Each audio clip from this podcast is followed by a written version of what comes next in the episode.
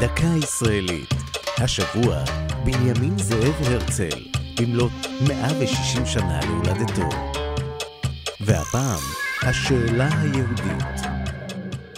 בנאומו המפורסם בקונגרס הציוני הראשון בבאזל אמר חוזה המדינה, ציונות היא שיבה ליהדות עוד לפני השיבה לארץ ישראל.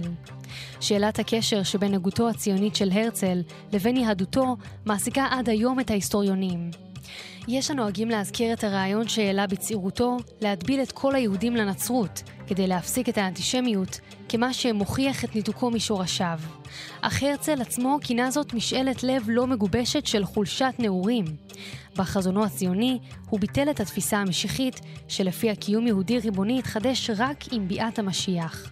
יתרה מכך, הוא שאף להשאיר את הרבנים בבתי המדרש, כפי שכתב בספרו אלטנוילנד, כלומר להפריד בין המדינה היהודית לממסד הרבני. בחזונו קרא הרצל לשינוי פני היהדות המוכרים בתקופתו, אך יש הרואים בהגותו קווים יהודיים מובהקים.